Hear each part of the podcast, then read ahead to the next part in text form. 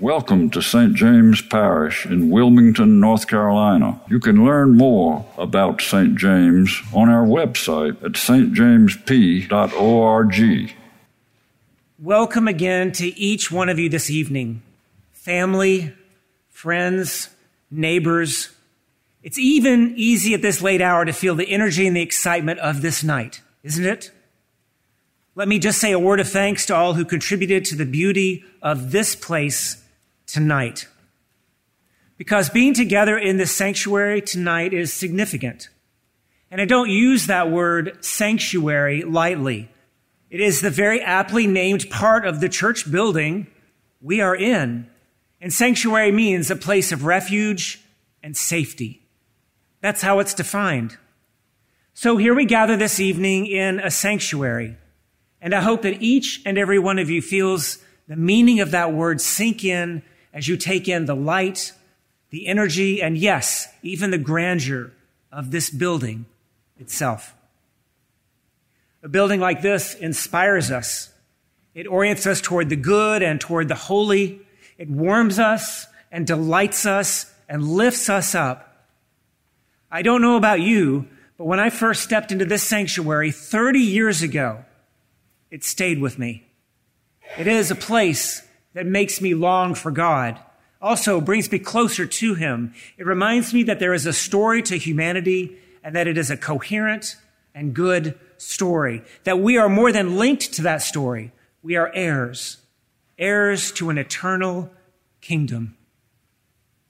Our building is a prime example of Gothic revival architecture, and I know that because I looked at our website. I'm no architect here. So for those of you like me who are not architects, here are things in a nutshell.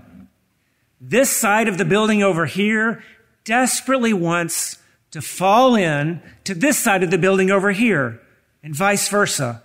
But they are held safely in place by those trusses high above us, creating great strength in the process, compounding strength above us.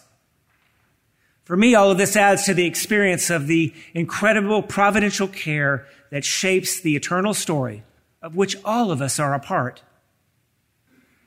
Some months ago, I was in a room where a group of our young and young at heart couples were pondering and talking about where they felt the presence of God most in their lives.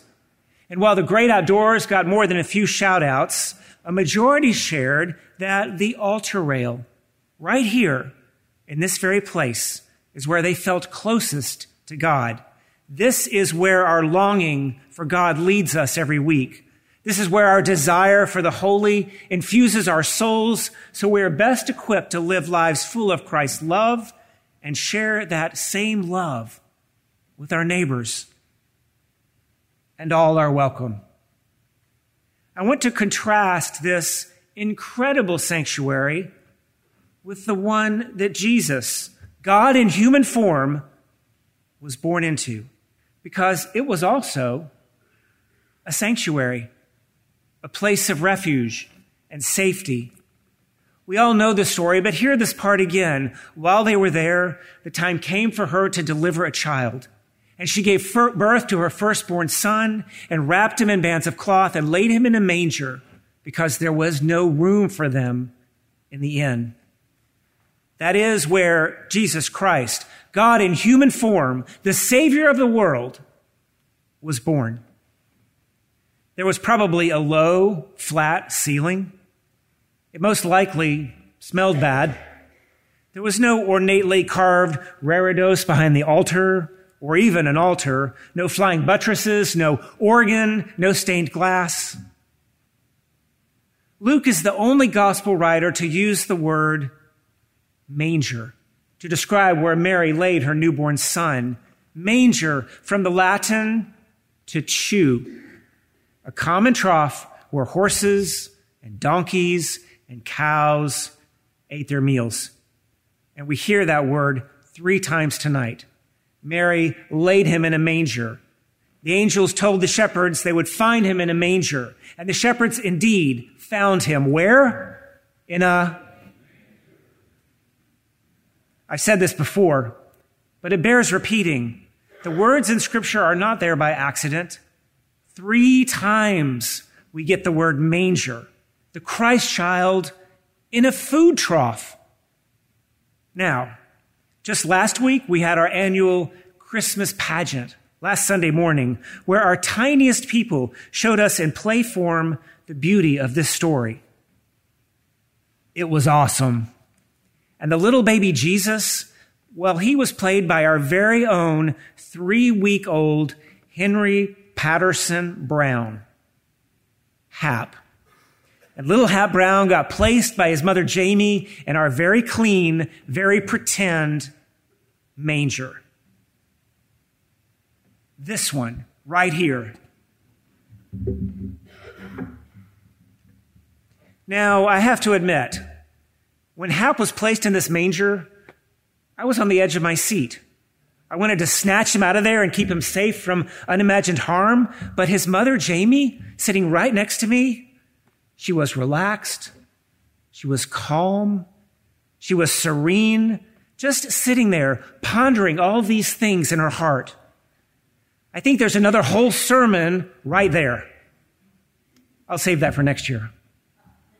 So this is where God was, a slobbery food bucket.